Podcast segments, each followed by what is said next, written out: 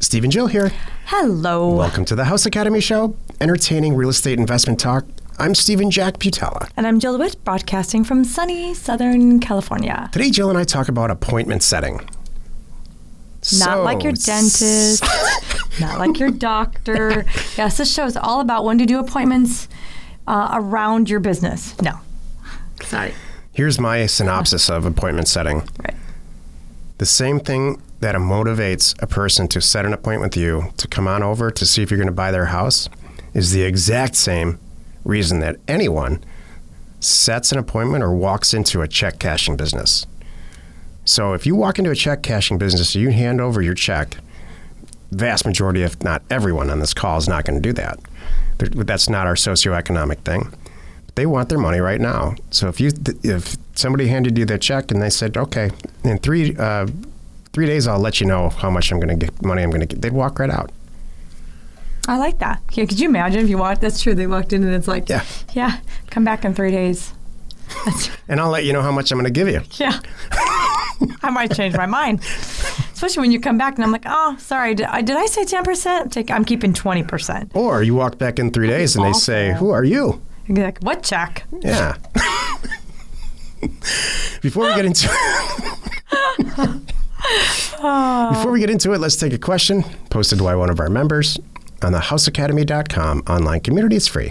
You know, that's a classic example of you and I off in the corner, like in a boring party, cracking Yeah. up with, you know, Like, what are they talking light about? beers in our hand because that's all they have. and we're still having fun. Yeah. All right. John asks, how do you know what properties have mortgages on them? Excellent question. Until recently, you didn't. You had to guess. In fact, if you're going to send out, we've been sending out offers to owners for almost 20 years. Well, more than that, actually. But until recently, you just kind of like swung hard and hoped for the best. That's how I played golf. Yes. And you'd send everybody an offer, and it'd come back, and then you'd have to find out which. And a lot of so recently um, with the with Data Tree, you can very simply weed out which properties have mortgages and which ones don't, and not only just positive or negative or true or false, how much the mortgages are and what percentage of uh, of the the current principal as a percentage of the current value. So you know we send out prop anything below seventy percent loan to value. Right. We tend they tend to get a letter from us. Uh, there's another possible. There's another model for just sending out mortgageless property, which we also utilize, but it's not really for this show. It's a great question, a great simple question.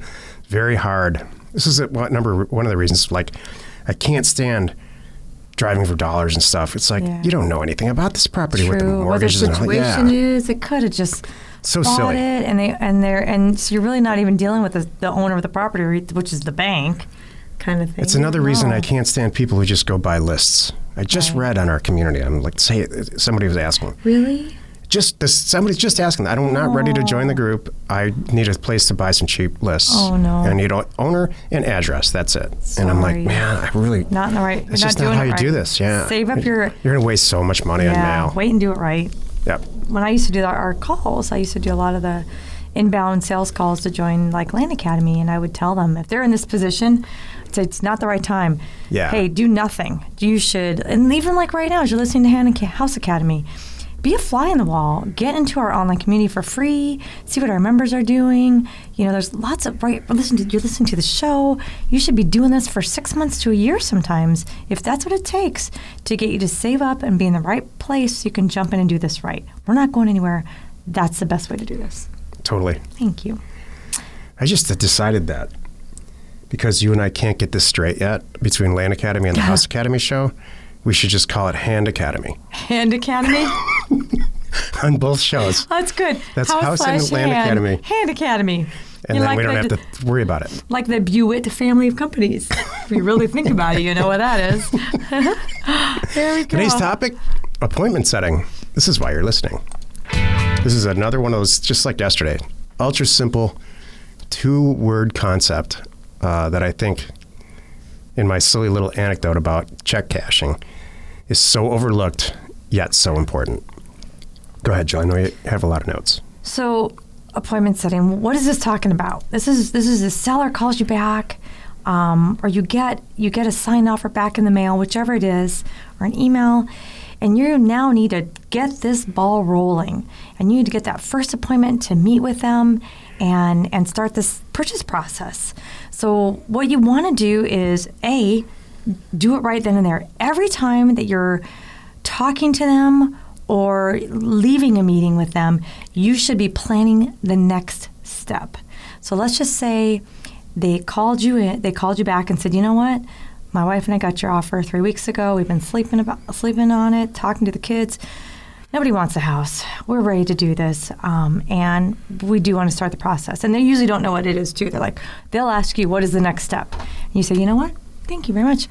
When can I come over? I need to get eyes on the house. We need to schedule the inspection and get the purchase agreement from you. And then there you are right there setting that appointment.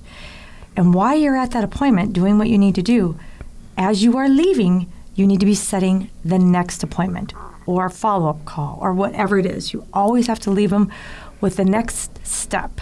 So that's my thing number one. Number two about appointment setting is don't let too much time pass.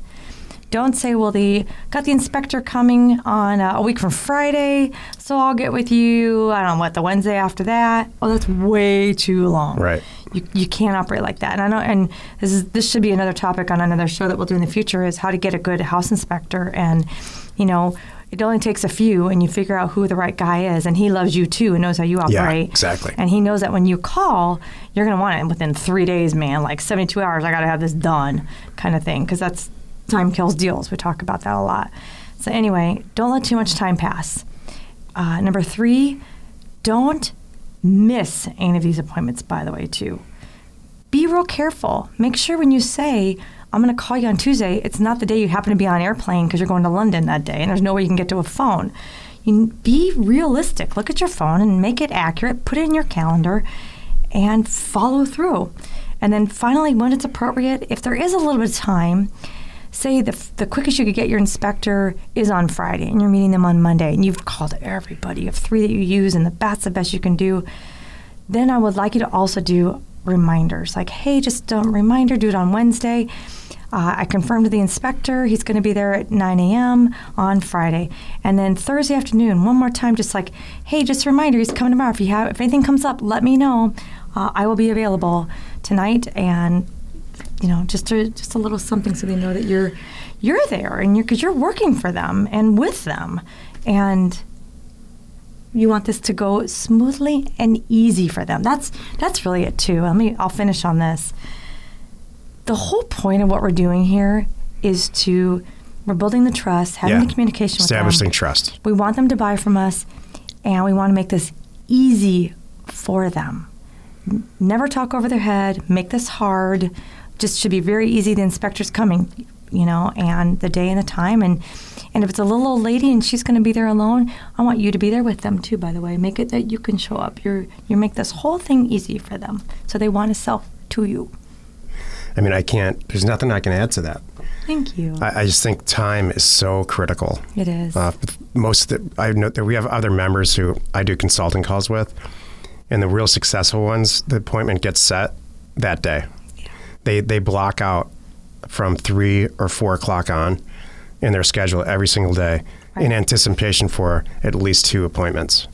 So it's imperative, and, and if it's not you, and you're not in the market, you're you're a little bit more advanced, and you've got somebody representing you, with boots on the ground in that local environment.